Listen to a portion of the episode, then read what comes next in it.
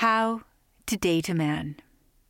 What would a woman do if she wanted to meet a man during the romantic period? Head for the nearest ballroom, I suppose. But to do so was a good deal more complicated than diving onto the disco floor in our own time. There were rules, and rules about rules. For instance, a man could invite a woman to dance only after having been formally introduced. If she accepted the invitation, she had to give him at least two dances. If she declined, she was out of the game for the remainder of the evening and would be treated to the humiliation of watching from the sidelines as her rivals took their pick of the healthiest, wealthiest, and classiest bucks about town. But in their day, as in ours, rules weren't always followed, and women and men often found themselves in negotiation with the conventions of the dating game. There are parallels with dating today, heightened by the romantic's hell raising propensities.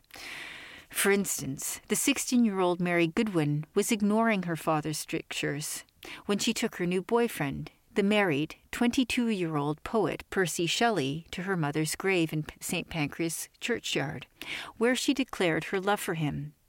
William Wordsworth's parents were no longer around when he went to revolutionary France in 1791, but his guardians were. They were telling him in no uncertain terms to train for the priesthood. Instead, he seduced Annette Vallon and got her pregnant with their daughter, Anne Caroline. Claire Clairmont had not met Byron when she wrote to him in 1816, declaring her love of many years, demanding that he receive her alone and with the utmost privacy at any hour that was convenient. By the time they were reunited in Switzerland, she was pregnant with her daughter.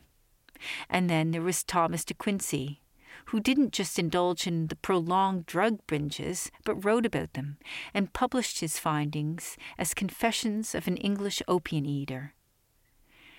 Robert Morrison points out that he invented recreational drug taking not because he was the first to swallow opiates for non medical reasons, he was hardly that, but because he was the first to commemorate his drug experience in a compelling narrative that was consciously aimed at and consumed by a broad commercial audience. What, then, do these writers, with their chaotic personal lives, have to tell a modern female about finding a marriageable man? As Austen knew, the difficult thing is not to find a man, but to find the right man. Easier said than done. Whole novels are constructed out of the lengthy, sometimes painful process whereby women learn to distinguish between a Wickham and a Darcy, a Willoughby and a Brandon, a Crawford and a Bertram. That is, between good husband material and the bastards of the world. That's why Austen provides examples of women who fail that test with disastrous consequences. Lydia Bennet, Pride and Prejudice, Maria Bertram, Mansfield Park, and Eliza Williams, Sense and Sensibility, to name a few. This lesson remains as current as ever. For one thing, as Elizabeth Bennet discovers, it is easy to misjudge the right man. In chapter 10, Darcy had never been so bewitched by any woman as he was by her. But not until chapter 50 is Elizabeth convinced that she could have been happy with him. In Persuasion, the situation is more extreme. Anne Elliot is betrothed to Frederick Wentworth 19 years before the action of the novel takes place. But they have no desire to be together until the novel's final pages, by which time other women have come to regard Anne as on the shelf. Austen knew a thing or two about the difficulty of finding Mr. Right.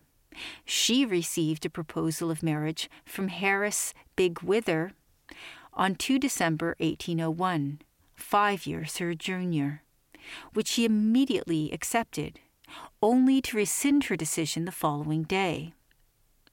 Biographers guess at her thought process during those hours, but there is no doubt where they led her to the conclusion that Mr. Right was really Mr. Wrong. She couldn't have taken that decision without having the guts to face the consequence. There are numerous examples among female romantic writers of bad matches with disastrous outcomes. Poet Charlotte Turner was sold to Benjamin Smith, who got her and their infant children imprisoned for his gambling debts. Felicia Browne married Captain Elf Hemans, who gave her five children, then retired to Rome on the proceeds of her writing while she labored to raise their children.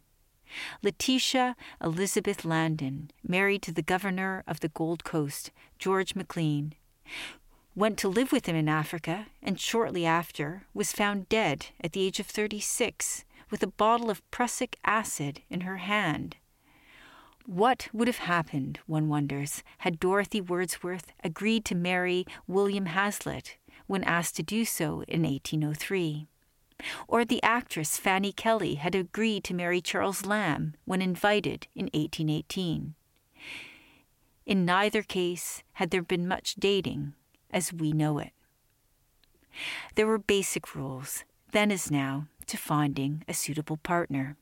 For instance, beware of the handsome, seductive man about town, especially if he's a war hero. The archetypal such figure is George Wickham in Pride and Prejudice, the army officer who charms Elizabeth Bennet, only to be unmasked as a gambler, a libertine, and a liar. Such characters exist in life as in, in fiction, and the more glamorous they are, the more likely they are to disappoint. Who could resist an American in Paris?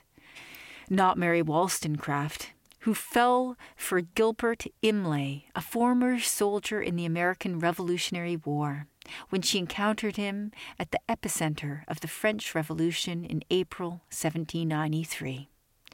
She bore him a daughter, Fanny, but the discovery he was engaged in a clandestine relationship with other women would precipitate two suicide attempts. In her last letter to him, she observed, with typical astuteness, it is strange that, in spite of all you do, something like conviction forces me to believe that you are not what you appear to be.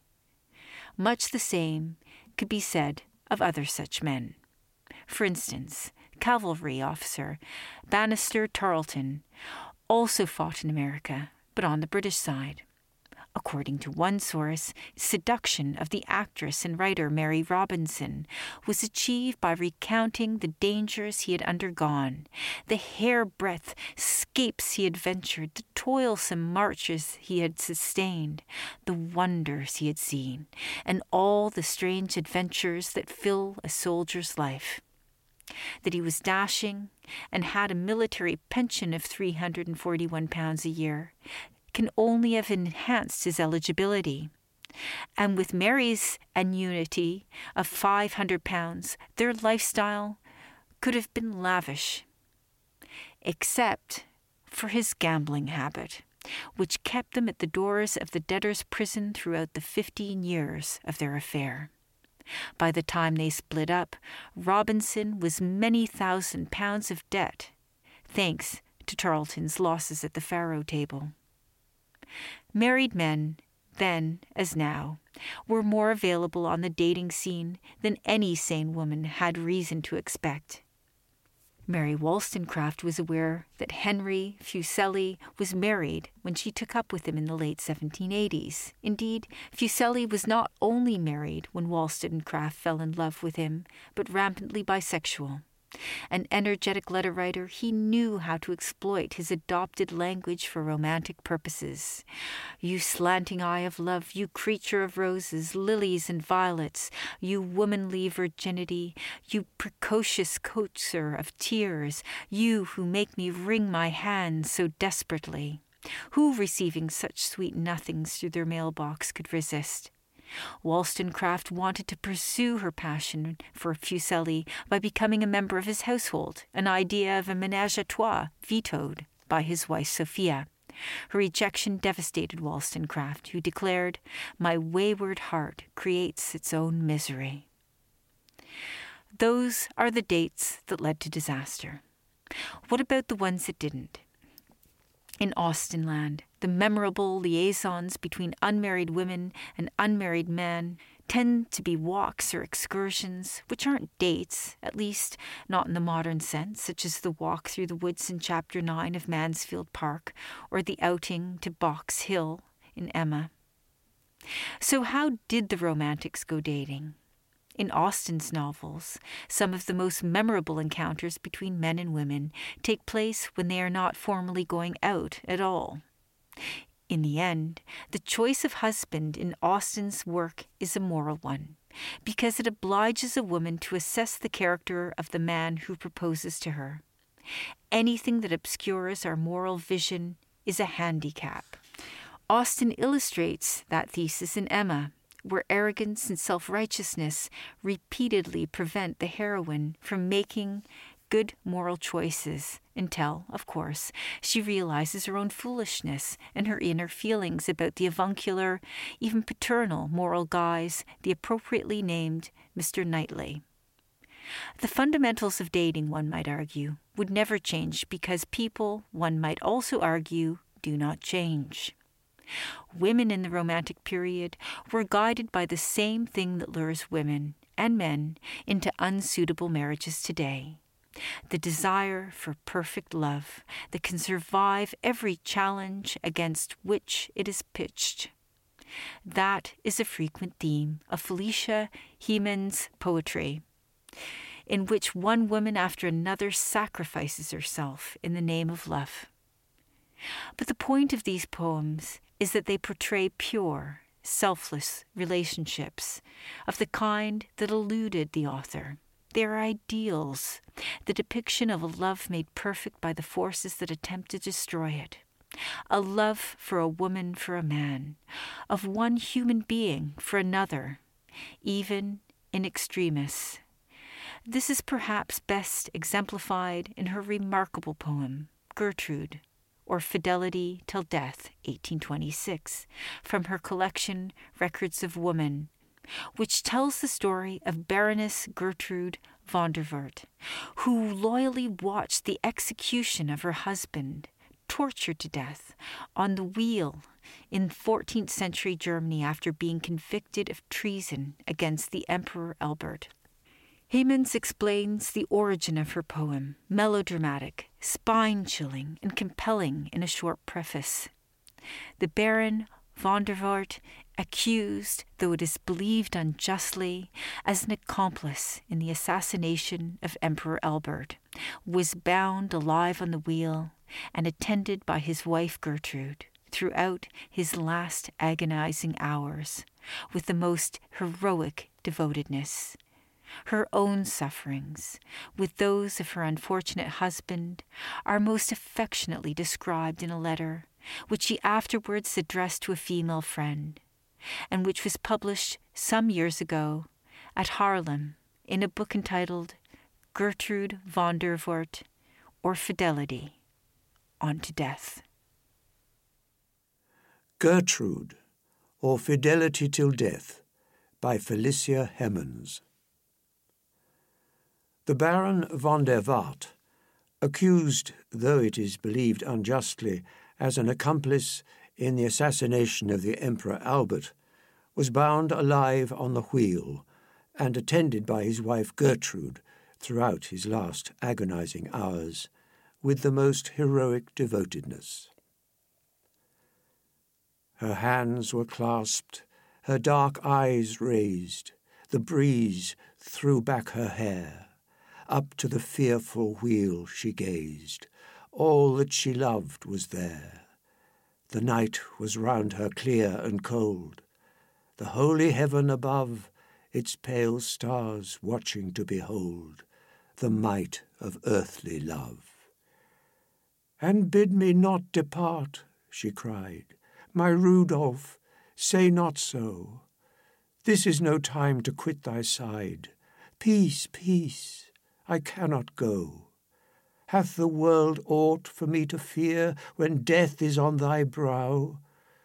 The world, what means it? Mine is here. I will not leave thee now. I have been with thee in thine hour of glory and of bliss, doubt not its memory's living power to strengthen me through this. And thou, mine honoured love and true, bear on, bear nobly on. We have the blessed heaven in view, whose rest shall soon be won. And were not these high words to flow from woman's breaking heart? Through all that night of bitterest woe she bore her lofty part. But oh, with such a glazing eye, with such a curdling cheek, love, love, of mortal agony thou, only thou, shouldst speak. The wind rose high, but with it rose her voice, that he might hear. Perchance that dark hour brought repose to happy bosoms near. While she sat striving with despair beside his tortured form, and pouring her deep soul in prayer forth on the rushing storm. She wiped the death damps from his brow with her pale hands and soft, whose touch upon the lute chords low had stilled his heart so oft. She spread her mantle o'er his breast, she bathed his lips with dew, and on his cheek such kisses pressed as hope and joy ne'er knew. Oh, lovely are ye, love and faith, enduring to the last. She had her meed, one smile in death, and his worn spirit passed. While even as o'er a martyr's grave she knelt on that sad spot, and weeping blessed the God who gave strength to forsake it not.